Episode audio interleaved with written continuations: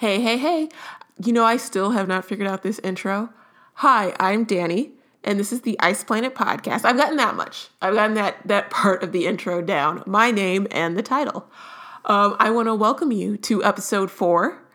Um, this week, we are discussing Barbarian Mine, aka Harlow's book, aka the one where she gets dragged off and no one really gives a shit. Poor. Hashtag Harlow deserved better.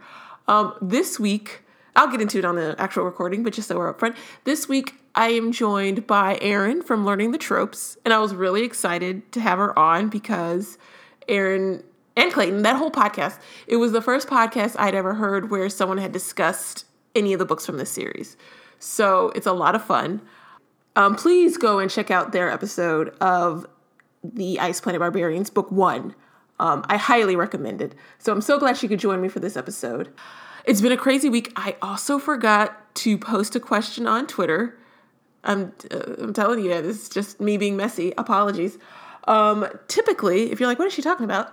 Typically, or lately, it's only been four episodes, so I don't know if I've reached typically status yet, but usually when I post an episode, I like to ask the followers of the podcast a question and then share responses in this little wraparound intro.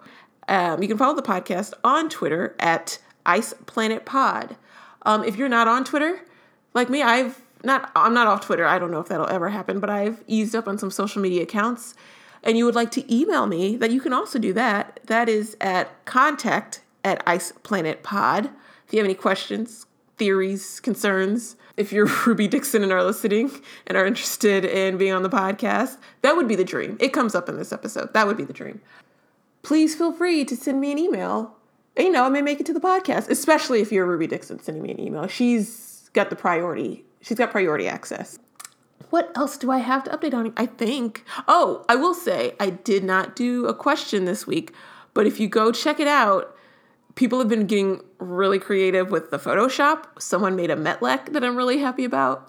Um, and people have been sending me a lot of photos of couples with um, really, I don't want to say severe, but with really extreme height differences. One photo, it looks like this woman had to climb this man just to reach, you know, face level.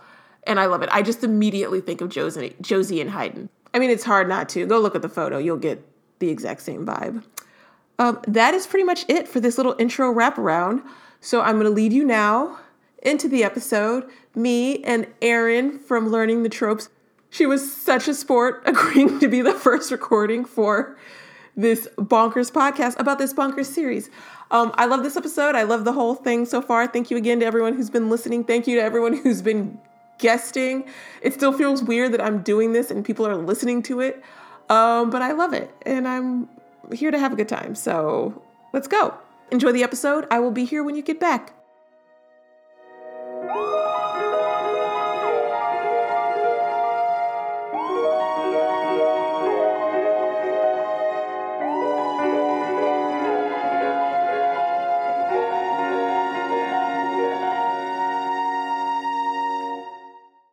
So, hi guys, thank you for joining us for the, I guess, temporarily called Ice Planet podcast, um, a podcast where I reread all of the Ice Planet Barbarian series and discuss it with a guest host.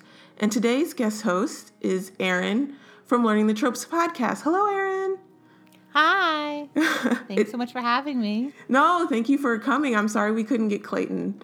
That would have, I felt like oh, that would have been an interesting discussion. I, he would have had to go back to the ice planet, back to Not Hoth, which would have been a trial.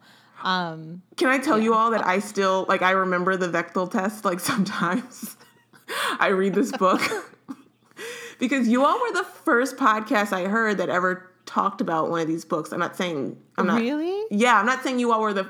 I can't say you all were the first to do it, but like when I was looking through books, you all were the first one to like discuss these books. Yeah, I haven't heard about. Well, I don't think there was anyone before us, but maybe, maybe we can't say definitively. But right. um, yeah, this we were going through a few days ago the, our like long list of recommendations of what to do, and Clayton said dead seriously, "All right, well, we need some aliens because we need to bring back the Bechdel test Because you got to so bring we're like, back. okay, what alien books do we have? Yeah. Oh, I love it because because it's a good test and it's a good like because we'll get into it. We'll talk about their physical uh, attributes later. But um, so I did want to ask, how did you discover the Ice Planet Barbarian series? Like, what led you to it? it you know how you just like come across something and then it just like sticks in your mind as something strange and i was on twitter and somebody mentioned it and i remember just looking it up and be like oh this is such a weird corner of the internet um and then we had started recording learning the tropes and we had done a few books and they were all pretty um like great books but pretty like standard fare and clayton and my husband pat were like we need to do something a little weirder. Like, what's weird? And I was like, I don't know. I'm like, there's like shifter books. I'm like, there's this book called Ice Planet Barbarians. And they were like, yes, let's do that. I don't know what it's about. Let's go for it.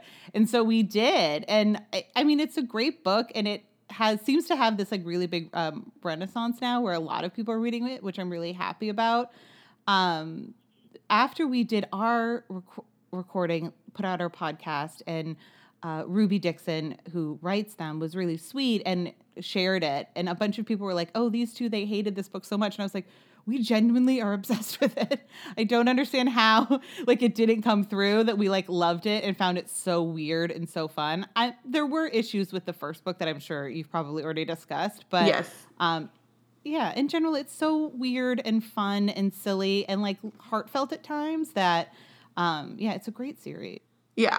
My whole thing was like, it's such unapologetic women's fantasy. Like, they're these big aliens, dude, and they just love you. And like, if they want to rub your feet and take care, like, it's just pure like wish fulfillment. And it's so fun. And it's kind of bonkers at the same time. So, and yeah, the first book, I was one of the people who thought you didn't like it, to be honest. But I think it's because Oh, that really? first book is just so Well- heavy. And it's Yeah. it's not as fun. No, it's not as like because I've since read two more, and then obviously I read Barbarian Mine, which is what we're talking about today. Um, and they are much lighter and much more fun. There is like a a level of like darkness and violence in the first book that, as far as I've read, hasn't been re- repeated. No. um, which is good, which I'm happy about yeah. because it just seemed I don't uh, I don't know I don't want to assign things to authors or sort of what they were thinking, but it does seem that's not the fun part of reading about giant blue men with like you know clitoral stimulators next to their dicks and giant horns. You're, I don't want also a threat of rape. You know, it's too much. So Sometimes I just wonder, like, because it was the first book, and I think when you read her author's notes, I always read her author's notes because they're very enlightening. I don't think she expected other people to like them as much as they did, and I think maybe she might have gotten feedback and realized people like the fun alien stuff, the intergalactic slave trafficking, not so much, and she sort of adjusted the content that way. So, yeah. So you sort of touched on this. The one we're reading today is Barbarian Mine. Um, just a note for those who are listening. This is Harlow's book, aka the one where she gets kidnapped by the wild man. Because my issue with these titles sometimes, and I my fear is eventually I'm gonna hit a point where someone thinks they're supposed to read book X and they accidentally read book Y because these titles are so similar. Um, it's hard to keep track sometimes. So Barbarian Mine, aka the one where the girl gets kidnapped by the the Tarzan wild man. So, what did you think of this one? So you said you've read the first one and two others. Did you just read them in succession? The first I four. so I read Ice Planet Barbarians, obviously, and then I read. I, yeah, what you said about the titles. The titles are really hard to keep track of. So I read like Liz and Raahosh's book, which I really liked, That's book two. and then Mhm. I, yeah, and then I skipped the one where it was with Kira. I think the one where she has the, um, the communicator in her brain. Because I was scared that was going to be kind of more like um the first book as far as like violence and stuff. Um, and then to do in preparation for this, I read Barbarian Mine. Okay. So I've read those three. Yeah. Yeah. Barbarian, um, I can't even know the title. Kira's book. She, they do it does get some actiony, but she does stay away from like it doesn't get as dark as the first one. But the aliens do come back. It's it's pretty wild. What did you think of this particular book? Did you enjoy it? Did you like it compared to the other? Because you've had some experience now. yeah. I've hung out on Not Hoth. Um, wait, so you've read all the books then? You must have. I think I've read almost all of them. There's one or two towards the end because towards the end, there's like 19 of these books to begin with.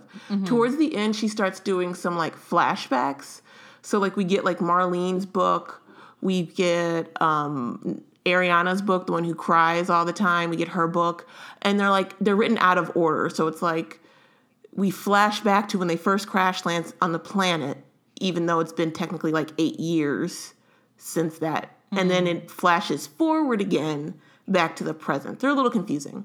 So I've read most of them. One day, I think it was like one, not one day, but like one month. I paid for like a month of um. I had a free month of Kim Kindle Unlimited, and then I paid for a month, and I think I just like slammed them all out. So Nice. yeah, and then as the new ones, and I also now own them because that's the kind of person I am. So and then as the new ones come out, I read them. So I've read a lot of them, a great many of That's them. awesome. That's so great. So I'm like, this is my, I like, I guess this is my specialty. is the planet Ice Planet Barbarians. I mean, listen, she has a talent, Ruby Dix. Like, I really do love these books whenever I read. Like, because the thing that's difficult when you do have a podcast and it's such like not something really to complain about, but I have so many books I have to read for like a weekly podcast that then series that normally I would have probably just taken like an Ice Planet month, I can't because of that you sort of get sidetracked. right. Um, but I really loved coming back to Not Hoth, and I really loved this book, and it was really uh, heartfelt in a way that I didn't expect, and really sweet, um, and really, really romantic in a way that I felt like others were kind of a little more silly. This was. It's it felt more like people choosing each other, even though there is like the uh, resonance. mm-hmm. They don't necessarily have a choice, I guess. Although they do.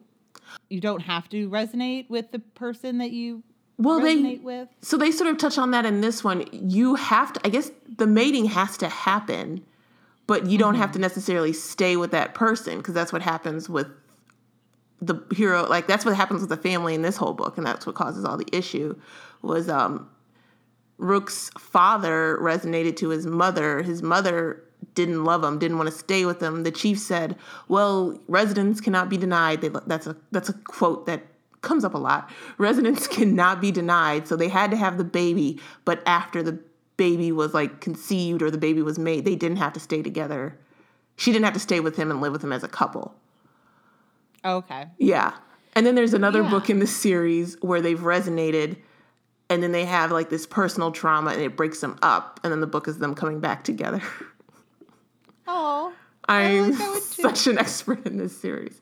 So yeah. So and I agree with you like they're very earnest and I kind of appreciate that in a way. Like it's earnest like the sa-khui are earnest about their feelings. The women at least sometimes I get annoyed by how quickly they adapt to things and they're like, well, I guess this is our reality now. But at the same time, Oh, y- it's you don't want to read about a pity shocking. party. Yeah. But like a little bit, but she's like, "Oh, I got kidnapped. Like I've been kidnapped from my house, and now I got kidnapped from the caves. The only people I know in this world. This guy can't communicate with me, but like, let's get around. Let's start tanning some hides. Let's make this happen. Yeah. It's like I appreciate her like, uh, her ingenuity and her desire to just sort of like make the best of things. But also, I'm like, you could take a few minutes to be fucking terrified because what is going on? Because Yeah. she like these women their ability to just roll with situations like i guess can be admired because i certainly wouldn't be like that Yeah, they get they adjust and adapt with a quickness, and it's Yeah. it, it's it's admirable. So we sort of touched on it. So I guess like let's get in into it. I do want to just do a quick recap because these books are standalone, but the previous book they sort of move each other along. So like mm-hmm. things are set up in the previous book that sort of help set up the the next book. So in this one, they have Kira has like done this grand like escapade that is escapade's the wrong word, but whatever. This escapade that has chased away the aliens, but it's left Haeden injured. He's been shot. And so Aehako sends Harlow off to go get the supplies to make a travois. And that's where we pick up in the book. And we see that she gets it. I do want to say, like I have in my notes, this is the last of any fucks Aehako will give about Harlow for years. And I'm extremely disappointed in him because she goes missing and everyone's like, well, I guess she just decided to leave. This is not How the episode. she leave? That's what I'm saying. This is not the episode for that, but we can touch. They know that there are giant, there are rogue aliens. They know there are giant Yeti people who will also just grab people, and everyone's just like, well, I guess Harlow left. And I'm like, you guys, you could a search party could have been sent out. I feel like getting bonked over the head and dragged away by a wild man would leave some sort of physical evidence. Nah. Yeah. Yeah.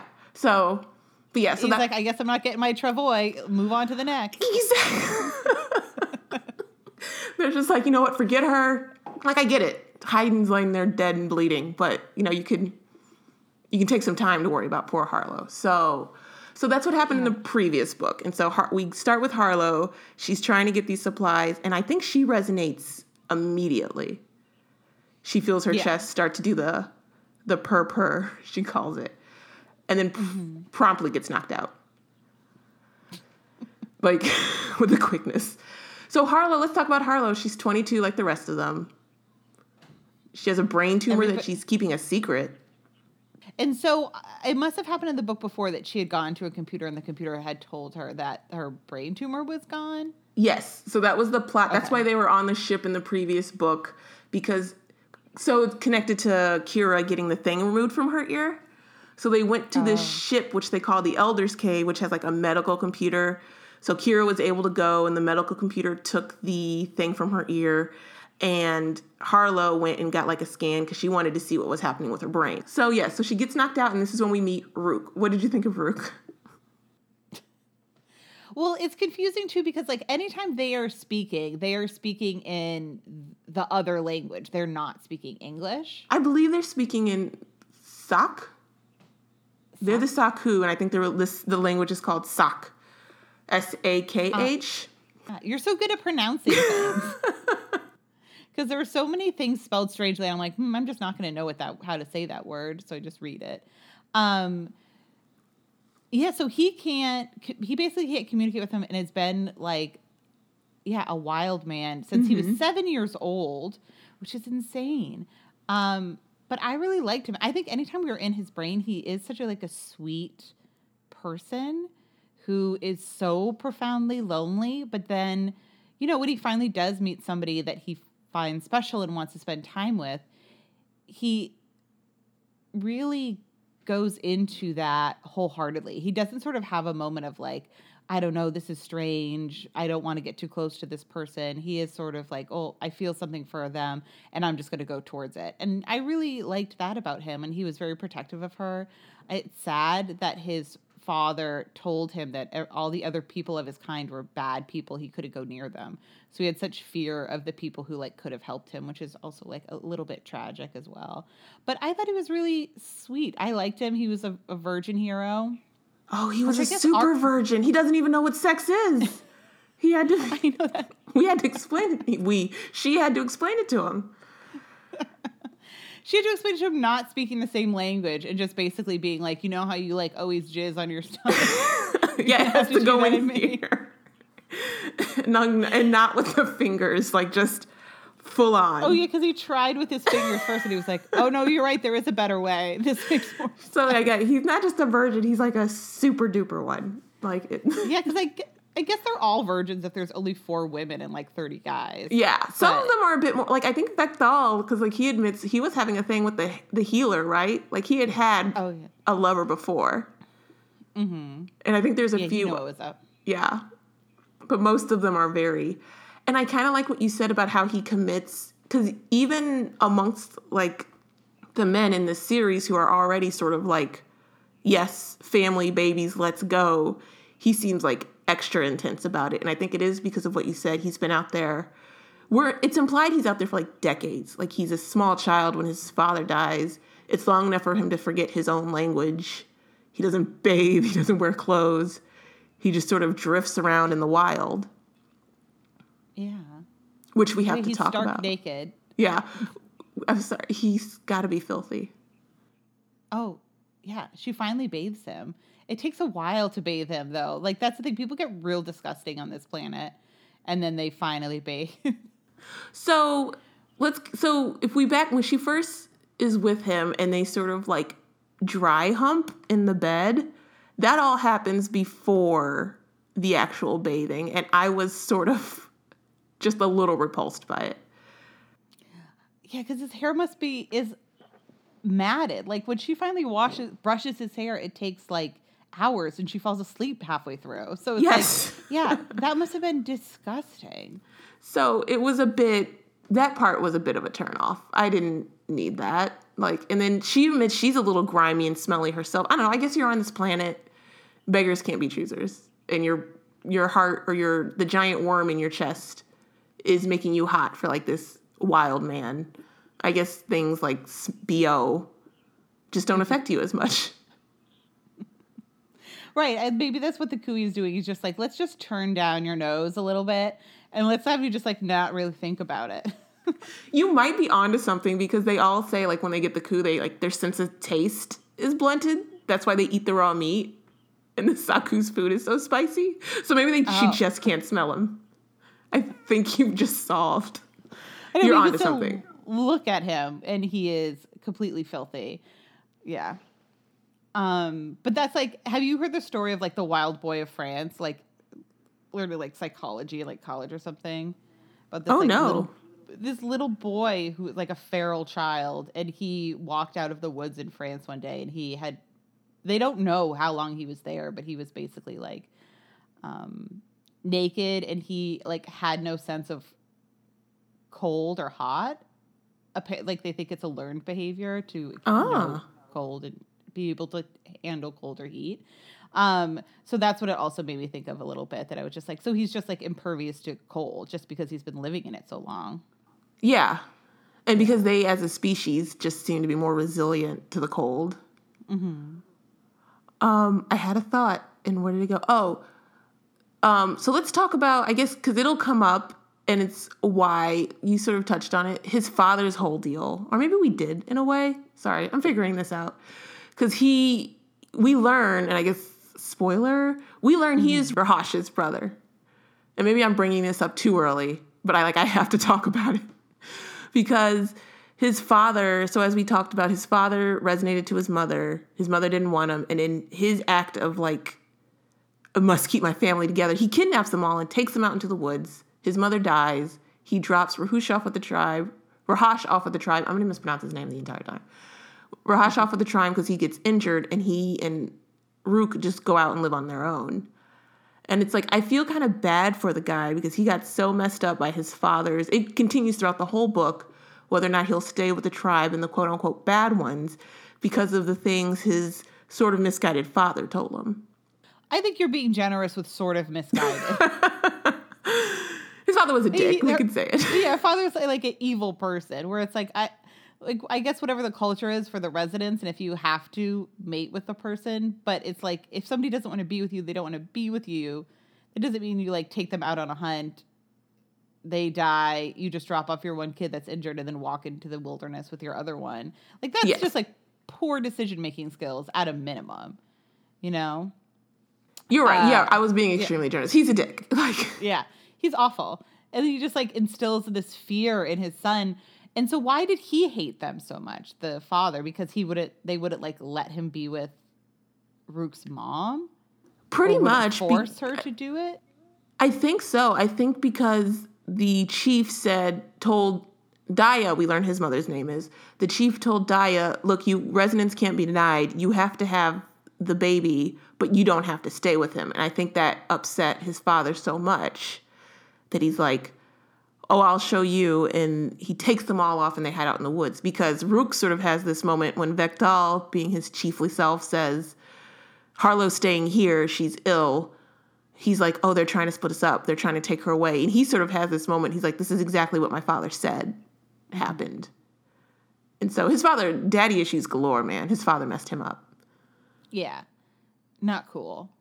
Let's go back a little bit before we, after she washes him up, because they still have not fulfilled resonance at this point. But right hmm. before, right after she washes them up, and they are stumbled upon by the tribe or almost discovered by the tribe, she has to distract him. And she does it with, like, you know, the old tried and true method of giving him a blowjob. and I bring this up because for all these books that I have read, I've read almost, I've read so many of them, and all the sex scenes I've listened through, I never realized that their dicks were plated too. I like I had to have a moment where I stopped. I knew about the spur, I knew about the plating on their chest and on their eyebrows and all that stuff. I just I never realized that it was also on the penis. And I'm like, I don't know what to do with that information. Yeah. That just, that that's just, just like a lot of like logistical issues too, because like when it's soft, is it still is it just like a pole hanging Oh down? my like, gosh, I didn't even think about that.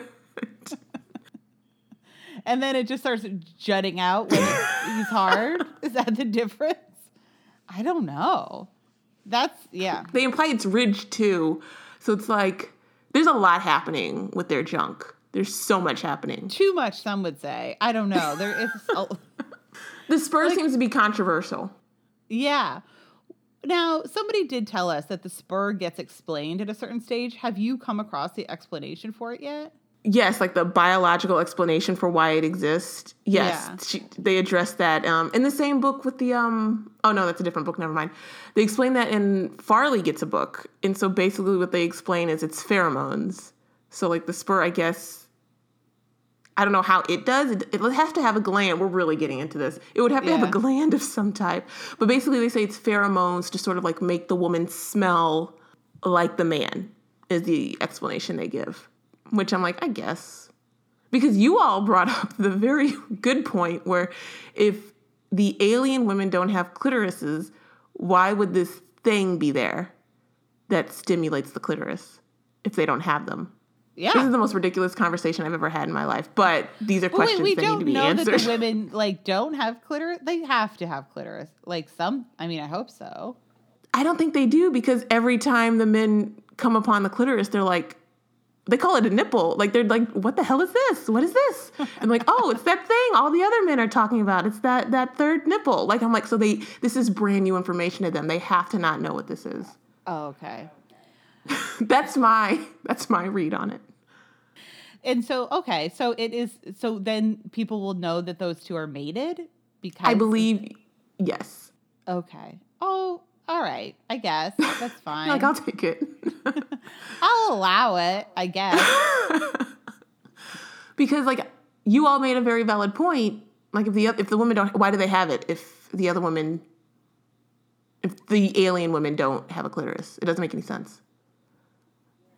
because But- of uh intelligent design yeah we would say it was intelligent design like on the off chance women get stranded on this planet let's make it good for them because once like the women do all like get dick sick and then they're just like who cares now i'm just happy and like i love my husband so much which is very nice but it is like a little funny I will say they do sort. They get a uh, an offer. I put it in quotes to leave the planet. Like, not to spoil too much for you later in the series, but I mean, I guess you'll. It's on the back cover. It's not that big of a spoiler. But another planet, another ship comes, and they get offered like, "Do you want to be taken away?" And they're all like, "Nah, we're good." And they stay. yeah well also once they have the khuis like they can't leave isn't that part of it too I think that's it too. Like the khui's now part of them, mm-hmm. and you can't take it out without them suffering. i'd stay too Like if you had resonated to someone and you were that happy. I mean, it kind of sounds sucky, but it also kind of sounds nice.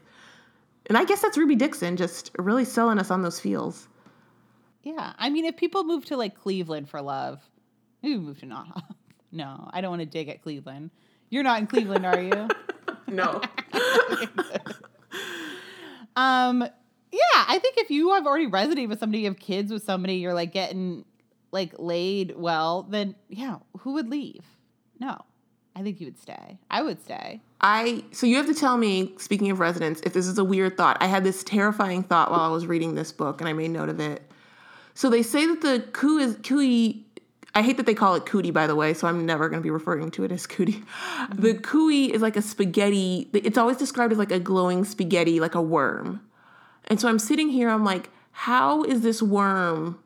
Is it just like, and it has to be purring loud enough for people outside of that person's body to hear because other people say, oh, we hear you resonating. So does that mean that in these people's like rib cages, there's just like a tiny worm screaming in your ribcage. Like, it's like it's slightly horrifying. Like, how loud is this thing in your chest that people like two feet away can hear it?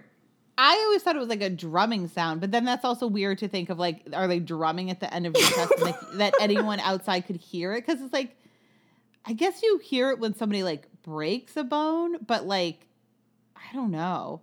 Like even your heartbeat, if I I could hear your heart, I have to have like my head on someone's chest to hear a heartbeat.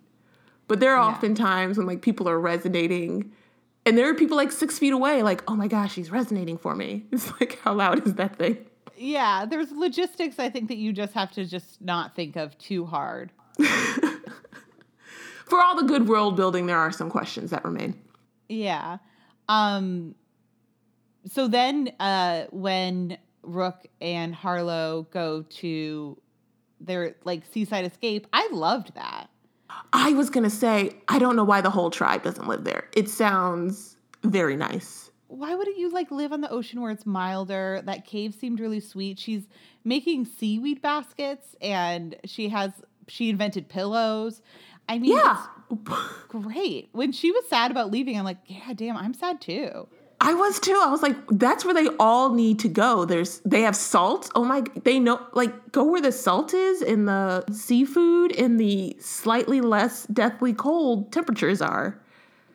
It sounded Yeah. really nice. I was also surprised she was the first person to think of making pillows. I know that would be like my f- first thing, second thing, pillows. Like just take some old fur, stuff something, boom. So yeah, the beach sounds lovely. And it's they're little spaghetti monsters. Their little life sounds kind of idyllic. Like it's really cute. They're there. She so they finally fulfill resonance after she teaches him what sex is.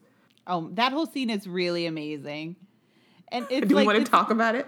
Yeah, it's the best like not sex sex scene. I mean, it is sex, but it's like the the reason it makes it great is not because it's a sex scene. And it's like it could have been a lot ickier and it wasn't. Yeah. She did a good job. No, she did a great job and I yeah, and I was also like, yeah, I guess how would you explain to sex to somebody who has no idea what it could possibly be because also it's like he's never even been around like females. He doesn't even it's not like he has seen other naked women to be like, "Oh wait, this makes sense." Or animals or anything. Although he said he had seen some um animals pregnant, so it's not like he, he she had to explain pregnancy to him. But it is also just wild to me that these women are like yeah, actually, yeah, like let's have a baby. Like I think that's the thing I can't get over. Because even if she does love Rukh and they have like a really cute life, I I'm like, yeah, but do you really want a baby with somebody that you like literally cannot speak to? And eventually Right. he does she does teach him enough of the language and I, I suppose he remembers enough that they are able to communicate, but not like Not they're not fluently. yeah, they're not speaking paragraphs to each other. So And I was gonna say because it's it's a whole year later after because so she sits him down and she's like, you know, resident means mating, mating means babies, and she explains all that to him. And she says like it's a year later, she's still pregnant. So you have no idea how long you're going to be pregnant for. Could you imagine the health complications with a interspecies baby? Like I know it's so was- much to take on. Yeah, and then she was going for a vaginal delivery. I'm like, I don't know, hun. I don't think that's the best idea. Your husband's seven feet tall. Oh my god, when they describe Georgie, like so Georgie and Vektal make another appearance and they describe like Rukh is looking at them and he's like, She's so tiny and he's so huge. She's like, Do we look that ridiculous? She's like, Do Harlow and I look that ridiculous? And it makes you think, like, holy hell, how are they gonna deliver these these giant children? With horns. Because he also has a moment where he's like, So is the baby in there with horns, shredding her from the inside? Rukh is kind of adorable. Rukh is actually the sweetest. He has been my favorite of the three that I've read. I really do love him a lot. Um, he, yeah. So then she ends up being able to just like deliver it vaginally, but also it seems like gestation periods like vary wildly because Georgie is still pregnant from the first book. Right. And she was the first one to get knocked up. she was the first to get knocked because I was like, did it this all happen over the course of like a week or something that all these women had? But no, like there definitely was like months in between. And then Liz is also still pregnant, but Liv, Liz gives birth, and we close out the book, and Georgie is still presumably pregnant. And um, the one woman, what's Metlak is her name? Malak Milak? hmm is she's pregnant. She's like, oh, it takes three years. So the whole pregnancy thing is just like, I guess, a free for all. You're just sort of like hanging out pregnant, just waiting. Yeah.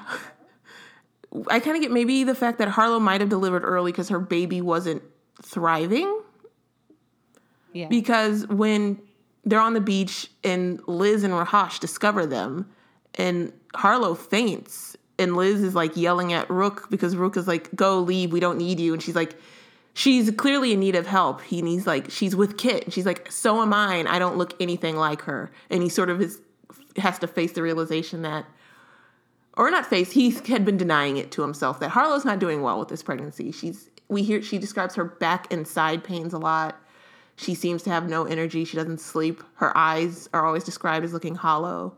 Yeah, she's not doing well. But I guess it's also like if you have no idea what pregnancy is going to look like, then it's harder to have an idea of like this is bad or this is good because she keeps mm-hmm. telling him like everything's okay. I'm just tired. Yeah, so he is kind of all he has to go on.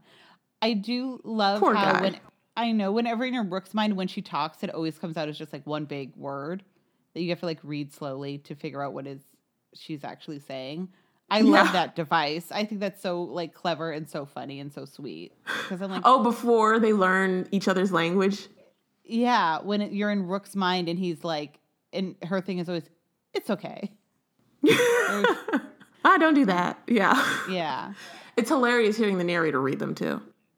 Oh, what do they do to just say it really fast? Because he just kind of slurs it together too, and like he's really good. His name is Mason Lloyd. I guess I'm a fangirl now. I don't know. I don't know. I think you need to get Mason myself. on the pod. If I could, that would be the dream. I want to hear his like natural speaking voice. Mason, what are you up to? Exactly. DM or you know tweet me. I'll share my info at the end. Um, so, but that going back to what you said, that sort of describes the bigger, overall, more tender message that Ruby Dixon sort of has about like Rukh has to learn why the tribe is good. And so when they deliver, he learns like it's good being with the tribe because the other women can help Harlow with her pregnancy and the healer can help her. It's good being with the tribe because when their baby is born and he is sick and he needs the khui right away, all of these hunters are risking their lives to go get this khui to help his baby and his son you know, thrive. And I think that's also where it hits him. He's like, how could my father ask my mother, who had just given birth, to go and go on this big hunt? And it is kind of sweet. Like when he has his moment of realization, I think there's a line where he turns, he's like, the man I should have been following is my brother, not my father. And I'm like, oh, real good yeah. for you. That is so sweet. Um, yeah, they end up coming together. And it is really sweet that Raahosh just, just like really stands up for him kind of immediately because he's had his own issues. And that when he meets him, they walk into the cave. He's like, uh, clearly we're brothers. And then he immediately is like, well, you're my brother. And so I'm just to do everything I can for you, possibly. And it's just really sweet. Um, I do love the community within this, like that the tribe, everyone pretty much gets along, and how all the women have really bonded together and seem to have like genuine affection and love for each other. Um, I really like that as well because I think, you know, it's important to have female friends and especially when you're in like a stressful environment like that. Yeah. And like I think and Harlow has that moment too when they're in the pool, the pool scene where they're coming up with nicknames or not nicknames, actual names for the baby. And they Brangelina, they decided to Brangelina their names to make the baby names. Which I don't know how I feel about that. I, Krakow did crack me up. Krakow. Don't do that one. And there were a few, yeah, they were really good.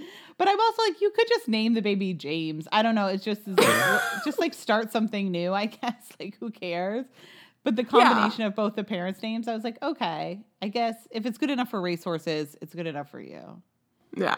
The names get a little at some point, and I don't remember who they are, but like there's someone gives birth to twins that they name Anna and Elsa. And I'm like, what? Okay. so they left a world where Brangelina existed and also Frozen had come out and they had watched it. Yes.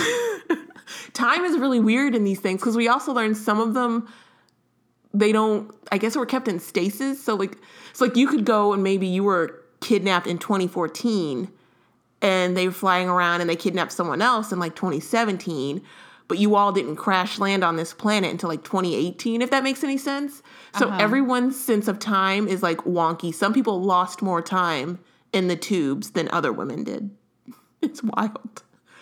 Oh, so I have a question for you. If you were on the ice planet, what is your skill? How do you fit into the tribe?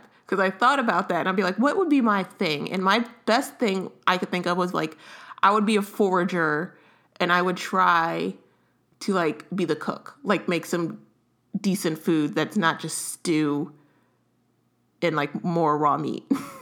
Yeah. So I guess tribe cook would be what I would try and do. Those are the only skills I have. And that's like a big skill. Like that's a skill that people need literally to survive. So I think that it's a very good skill. I'm like, I don't know what my skills would be. I am actually like a pretty good knitter, so maybe I would start like trying to knit, but I don't know if there's wool there. I would have to invent wool first. There you go. And then I would get going. Yeah. I think that's good. Textiles. There's one poor girl later in the series. She's a hairdresser, and she's like, oh. "I can braid your hair," and like that's what she she like aggressively she'll aggressively braid everyone's hair because she just wants to feel useful. And it's like, "Oh, sweetie." Oh, that So, is yeah. really sweet though. Yeah. Um, yeah, I guess that would be because Harlow is a mechanic or her father's a mechanic. Like she's obviously like extremely resourceful. Yeah, I think her father's a mechanic, but she has picked up, you know, skills, and that's why she went in the previous book. That's why she goes along with Kira and Aehako to like the Elder Cave, they call it, which is actually just a really big old ship to tinker around. Mm-hmm. So yeah, Liz is probably the most. Liz is like I like Liz when she's not the main character in the book. Like I find her sometimes, like in her book, she was a little. The jokes got a little and her personality was a little brusque, but she's a good side character when she's in other people's stories. Yeah, it is funny because they are on like an ice planet and everything, and then every once in a while be like, "Uh, get a room," or like these really like pat, like not very good jokes, and I'm like, Yeah. "All right, well, You Calm took, down. yeah. So, but she's probably the most adept because she like makes a bow and she's like hunting and skinning stuff. So she like she's right at home. I mean, yeah, it's great. It's a great book. It's really sweet. It's really heartfelt. I loved them by the sea, and even like the birth scene and everything was very realistic and um um and interesting too. They let her they get she gives birth while squatting, which is apparently the best way to do it. So they know stuff, I guess, already. I've heard that for like, and like that's a thing. I've never given birth or been, but like it's. I've heard like if you, it's easier one because gravity helps, and two apparently that's how the human body was sort of made. Like we're not made to give birth lying down.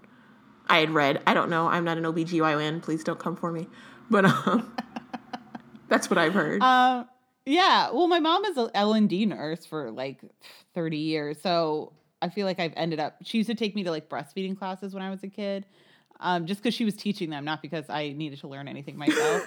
and um, but yeah, that's what they say. It's like very unnatural on your back. Just everything is working against like with gravity and stuff. So squatting is the best. And they have these. If you look up they have all these old like birthing chairs and stuff and it just looks like a table chair that they just like cut a hole out of I just like let the baby fall out. Yeah. Um, I did want to ask how we feel about the term. Speaking of that, life meat. Not a fan. Not a fan of Oh. that.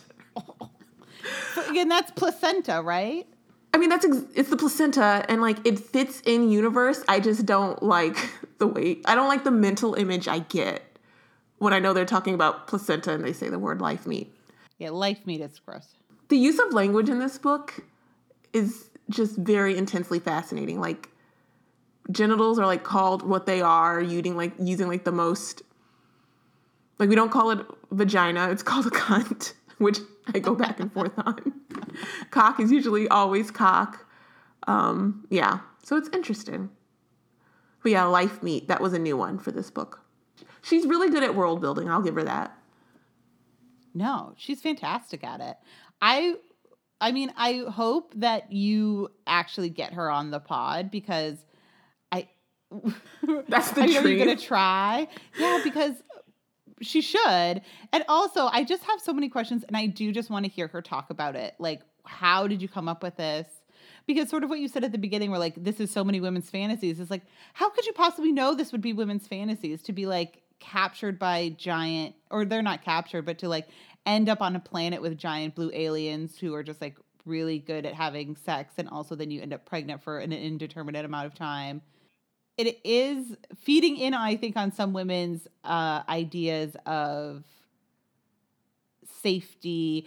And I feel like there is a thing for people sometimes to want to be like taken away somewhere and and then it's just you and your mate against the world and but I, this is such a wild concept. I just I would love to just hear her say like what was the first thing you thought of? Like how did you flesh it out? Like it's insane. Yeah. And even beyond the romantic like fantasy, just the idea of like you have this tribe, they're all really close.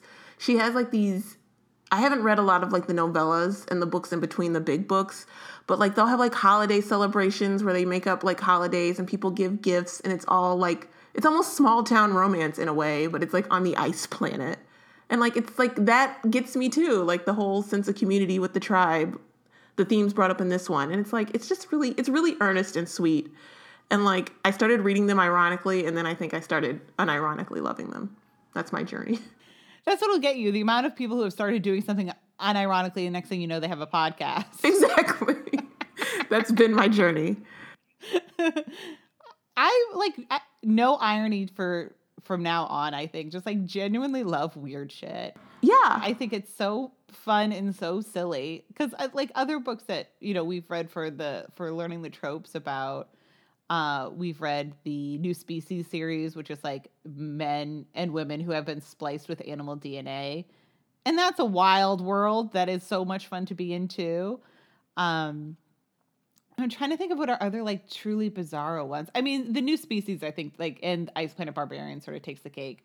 Uh, we read other alien romances that didn't weren't didn't work as well, which then makes you appreciate how great Ice Planet Barbarians is because it's it's endlessly readable and interesting and enjoyable, and you do, and there is so much to think about.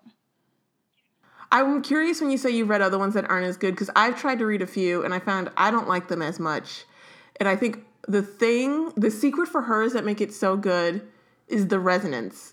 Like like the fact that that's what's forcing the sex because I have read some where the sex and the mating happens because of like a government like a government entity that assigns people to things. I'm like, well, that's dumb. I've read one where like the sex literally is an energy force that powers a spaceship and I'm like that's also dumb. Like I like the fact that it's it's simple, it's pure biology the species needs to propagate, here's a thing that says you two are going to mate and have babies. Like it's that's all it needs to be. Yeah, it's also just like a parasite acting sort of the way that a that parasites act. So it's like it makes sense like logically that this thing would then be forcing you to to resonate. Yeah.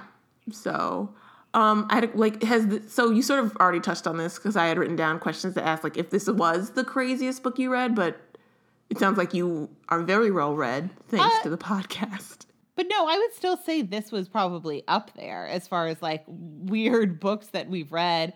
So we've read this. I mentioned like the new species series, which is also like kind of is wackadoo, but takes place on Earth. Um, that oh, I, I also like, yeah, unironically love. It is so strange and so wonderful. And it's just such a, it's like these books, like I end up just like with a smile on my face. I'm like, this is so wild. What am I even reading? Why am I so interested and involved? But, um, but yeah, no, I think this would probably be up there as far as I as far as they go. We read, I mean, I don't like to trash other books, but we did right. read one, another alien one that we didn't like, and it was sort of it was like a weird like slave narrative. Yeah, I'm not a fan of that. She, yeah, and then like there was just a lot of things It was too much. It was too much. Um so I didn't love that one, but I we're also still open to reading more. Yeah. Awesome. So I guess I just want to ask like so what was the wildest moment of this book for you? um the wild I mean the wildest moment I think is like her trying to teach him how to have sex with her. Yeah after they've just basically been dry humping. And it is so sweet because Rukh is like the sweetest, tenderest heart. And that he is like, listen, I've been fucking living for this dry humping. I don't know if I, I didn't think there was anything more than dry humping. and this is insane that there is. And then his mind is blown. his mind is blown by the blowjob, and then his mind is absolutely blown by like a P and V sex. Yeah. Which is so sweet because he isn't like you know what I mean? He's Yeah. so happy with whatever little he has that he's just like, this is amazing. And then he's like, wait, more? this is even more amazing. Yeah. And that's and I just keep thinking how like that scene could be really icky, but she does a pretty good job. Like she does a really good job at like not making it like I'm going to teach you how to have sex, which I don't know, it just it would give me a weird vibe. Yeah. So I think I asked you, are you would stay on Not Hoth, but it- would you would you keep reading the series? Is this a Oh, series you- yeah. I'm, I'm gonna. you. I'll go. Yeah, I'll go back and read Liz's book now that you said that it is, or not Liz's. Um, Kira's, Kira's. mhm. Yeah. Now that you say it isn't like the sort of things that weren't so fun about the first book. Yeah. I will say Aehako may be my favorite. Like, this is not his shining moment. His, oh, Harlow got kidnapped. I don't give any F's. It's not his shining moment, but Aehako may be one of my favorite because, like, he's apparently the quote unquote goofball. Like, he's the happy one. Like, whenever Aw. he, yeah. Because, like, in Liz's book, when Liz quote unquote holds him hostage and he's like, yeah, I'll go along with this, sure. So he's like the he's like the laid back, carefree one, and then you have Haeden, who's like apparently the dick. like the first six books, everyone's just like, yeah, that asshole Hayden or Hayden. I can't remember how to pronounce his name. So yeah, so awesome. I guess that's why I'm doing this podcast. I'm like, please read them and then get back to me. Yeah, no, I'm really excited to listen to the podcast and listen to other books like be described and find out what people think is the wildest moment. Yeah. uh, for- I mean, and also it's like for this book, for the setting and for the fact that the hero is a seven foot tall, like blue alien, like it, it doesn't feel that out there, you know? Like it is kind of silly, but it, at the end of the day, it is a story of two people, like forced proximity, like it is weird how quickly she goes along with like, well, I guess everyone's gonna be mad at me because three people died. But that the thing that's so weird about that is like, how could you not like you didn't murder them? Right. You were knocked unconscious and they and you assume that they died, but like why would the tribe why would you think the tribe wouldn't just believe her if she's like, guys, like I did it. I went to try to get the travois and then somebody knocked me over the head and I was out and I didn't know what to do and like I'm back. Like it is funny that she just went to like, well, I guess that they all hate me now and so I'm gonna go off with Rukh. She starts But- making lists. Like she's like, well, here's what I need to do. I need to make some new skins. Like she is she's broken away completely. It's she's resilient, man. Yeah. She's like, this is my new life and it's fine. but at, after that, it is like a sweet story of two people falling in love, um, which is, you know, what I really like. And that's why I don't normally love one like fated mate t- type stories because it's just seems, it's like, well, these two people are meant together and they both are like feeling really strongly for each other. So, like, why? Why are we here? Like, why am I reading about this? Where this one really was, it seemed like two people like learning about each other and um, making up for each other's you know weak spots and really like loving each other in a way that I thought was really sweet. So yeah, I loved this book. Yeah. Like I said, the resonance is such because it adds to the conflict and it like it's never like you all are resonating, so now you have like it's not a forced marriage kind of thing. I mean, I guess it is, but it adds to the conflict on here are two people who maybe didn't want to be together or know they or think about being together, but now these little parasites have decided you're gonna have a baby. So how are you gonna deal with that? It's a genius plot device. Like the more I read it, the more I realize I'm like, she's good at this. She's very good at this. Mm-hmm. And also I like that it doesn't happen every t- immediately. Yeah, like it, it, does it in this book, but in uh, other books, like it's you've been around people for a while, and then all of a sudden you start resonating for somebody. And so I think that's really interesting too. Yeah. She know? plays with it in the other books, and it's kind of fun to see how the different couples deal with it. Yeah. I'm trying to think if there's anything else or not. Yeah, I know. I love the beach. We already talked about that. I don't know why they don't stay on that beach. Like, especially if they need salt to survive. It's like, guys. And there are multiple caves there because there's a cave where his father's body is, and Yeah. then the cave that they live in that seems like pretty legit. I yeah, it just seems so strange why you wouldn't just be like, no, just like stay here, do this. Yeah, and seafood, and it's warmer, and they could still go out to the main, like, and hunt and do a hunting trip and then come back. But it seems like if you have like a tribe where like half, well, maybe not half, maybe like a solid third, cannot tolerate the low temperatures. I don't we need the snow. I think it also serves as a conflict. So I get it, Ruby. I get it. You like the fact that they can be snowed in. so oh, um, but that's like after the first time after the Ice Planet Barbarian our like episode, and we said like, oh, we wanted it to be a choice for them to stay, and someone wrote like, yeah, but then there would never be another book because everyone would have left. And I'm like, oh yeah, you're right. they couldn't do that. That would be ridiculous. exactly. So I want to amend it and say, I saw you, woman who commented on Facebook, and I heard you, and, and you do make more sense than I do. So, I mean, yeah, they and I. I don't want to keep. So this is like I said, this is the first one, and so I'm trying to figure it out. And I don't want to keep referring to the other books, but it's hard because they do also work together. But yeah, they do sort of get a choice later, and they decide to stay. And it's like, aw. And also, I think the women realize if we leave with our half alien babies, we can't go Where back to going? Earth. Yeah. yeah. Can you imagine? Yeah. Mm, no, it would not be great. I think for for the little babies.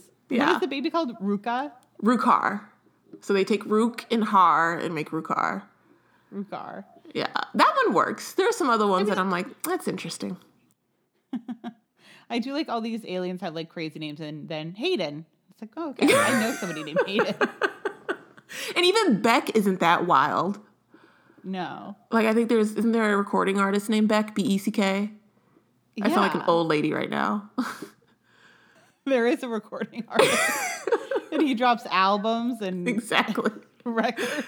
That's like my the most geriatric I think I've ever sounded. But that's like you know in like Game of Thrones, everyone has like wild names, and then there's like Jamie and John, and you're like, okay, well, did we run out of names? they ran out of names. I think that's it. They're like looking. But Sean, Daya wasn't too weird either. No, Daya. I feel like I probably have come across a Daya or could. Or there's that yogurt Daya. Rukh was pretty good. Um, you need to have her on just to say like, and how did you come up with the name? Yes, I have a list of questions. And please feel free, listener, if you have a question you would like to ask Ruby Dixon on the dream that I ever get her on this podcast, send it to me so I can ask it. Yes. Because that's the ultimate goal. Oh, she should like she she she should. It would be so fun. I would. Oh my god, I would love it so much. It would be so interesting. And then yeah, I just want to find out what's happening in her brain. Yes, like, why did you decide to write these? And I like how she tries really hard to be, like, I think inclusive, both with this series and the Ice Home series. And it's like really sweet that it's sort of this book of series that's saying, like, no matter who you are, what you look like, the blue alien dudes will love you. So, like, there's ones where the women are heavier.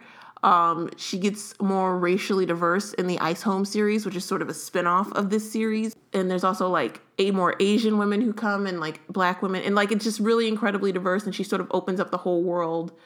And it's not like the series needed that, but it's like I think the readers need that. Like she made it so that more readers can see themselves no matter what size they are, how tall, like tall, short. One girl's deaf, one girl has anxiety, we learn later. And it's like it's just really sweet that she opened it up and like tried to make it as inclusive as possible. Yeah, that's fantastic. That's really great. That's important. Um, what is the Ice Home? What is it about? That series. So the Ice Home series takes place on the same planet, and what happens is there's like um there is they hint towards it. Um, the I think there's a volcano that sort of explodes, and what happens is it destroys an island where some other aliens that we did not previously know about had been living. Along with that, a lot of things happen during this week. There is a ship that they discover, like another ship that either crashes or they discover, and they discover that it has four men and 12 more women. And so they decide to create another tribe with this group. And so they sort of shuffle them off. They do, I think, stay on the beach. And so you've got these 12 women, and then it ends up being like another 12 men, and they create this separate tribe. But some of the characters from the original series will show up. Like I think Taushen is there. Um, Aehako sometimes will go and show up. There's a character who's introduced later named Gail, who's who um, is one of the women, and she moves there with one of the older Ice Planet barbarians. So it's like a spin-off, but if you don't want to read it, it's fine. Like if you don't want to read it, it doesn't continue the story of this group. It's a completely new series, which I guess is the definition of a spin-off. Thanks, Danielle. Um, so, but it's cute and it like and it's like I think it's Ruby Dixon going even bigger. Like not only are there giant ice blue aliens, they have four arms. Um, there's a dragon. Oh. she brings in one. Okay, great. Yeah, no, I'm this is sounds amazing. Are you sold? I'm sold. I'm going to the ice home. Leave me at the ice home. Covers. I think I sent you. Did I send you one? The covers are pretty, pretty great. Like they're like watercolor painting looking, and they're very like clinchy, and I love them. So, so yeah, check out the Ice Home series. If this podcast like you know does well and people want more, I may do the Ice Home. I am not opposed to doing the Ice Home series. Yeah. Keep it going. Just let it ride forever. Anything to get Ruby Dixon's attention. Yeah. So, so I think we've reached a good sort of wrapping up discussion. Unless there was anything else. No, I mean it's I looked at my notes. I think yeah, we touched on all my notes. The bathing, the bathing, the bathing, the bathing. Okay. Um. So thank you, Erin, for joining me for this reading. I do want to give you this time to promote your things. Where can people find learning the tropes? Yeah, so you can find Learning the Tropes uh, pretty much anywhere that you listen to podcasts, probably how you're listening to this one right now. Um, we are working on getting on Spotify, and uh, so we're not there yet, but hopefully soon. Um, and then uh, on in uh, Twitter, we are at Learning Tropes, and on Instagram, we are at Learning the Tropes. Um, and then we have a Facebook group called Learning the Tropes Troop um, that is really fun as well. If you are hanging out on Facebook, you can come find us there. Awesome. Can I say so I do the Black Chick Lit podcast and I've like submitted us for Spotify at least two or three times and it doesn't go through and I'm like flummoxed. I don't know. Like every other platform Well- I've put our podcast on, it goes fine. Spotify, I've, I struggle. I don't know what it is. We were on Spot. It's like so confusing. So we were on Spotify using a login with like the Learning the Tropes Gmail. Mm-hmm. And then Clayton decided he wanted to make a, like a Spotify playlist for the podcast. I was like, knock yourself out. so he did that, but basically then what Spotify said was like, okay, well now you have two things that are the same. Oh, and they he, and so they got rid of the podcast. And so I think we were emailing with them to be like, hey, like we'll delete the playlist or what like it doesn't matter, but like we want the podcast to be there. And I think we just all sort of like fell off and stopped paying attention to it. But um yeah, so it was like a weird it was like something we did. It was our fault, I guess. But like, yeah. Uh, but yay! So hopefully you'll be on Spotify soon and we can find you there. Awesome. Well, thank you for listening in. Thank you for joining me. Um, the next book we read is I had to look it up because these titles, man, is Barbarian's Prize, which is Tiffany's story, and I believe that is Haeden Haeden, the the one who no, that is not. Messed that up. That is not Haeden. Haeden. That's Tiffany and Salukh. So that one's a good one because there's a lot of there's some angst in that one. It gets more feelings. That'll be fun. Yes. So, all right. So, thank you again. Thank you so much. Hey, hey. Yay. That was so fun. I'm dead serious about getting Ruby Dixon on this podcast if she is even remotely interested. I will do an email correspondence. I am all about I'm a journalist. I'm all about protecting my sources if that's what we're concerned about. I I would just love to pick her brain. Um, I realized as I was editing this, we never even defined the Bechdel test. So basically, it's hard to rank aliens on hotness on a human scale. So what they came up with is any alien they come across will be ranked either hotter than Vektal or less hot than Vektal. And that's pretty much how we make these comparisons. Vektal is free to move up or down. And this is how we determine how hot that he is actually. If a majority of aliens sound less hot than him, then he's he must be attractive. Um, I'm just so glad that they came up with that. Uh, We may, I will reach out and we may hear more about the Bechdel test. Erin in the Learning the Tropes podcast deserve a lot of love because she actually was the very first recording for this podcast I did. It was like back in October or September. It was a while ago before I'd even shaped the rest of the the podcast, before I had a title. I was that hyped to get started. So you can hear a lot of those early things that later came back in that first episode the embrace embracing the feminist ideals and me still not shutting up about mason lloyd and his voice ah 2019 me was so young and so much jaded. I know she was she was still old and crusty.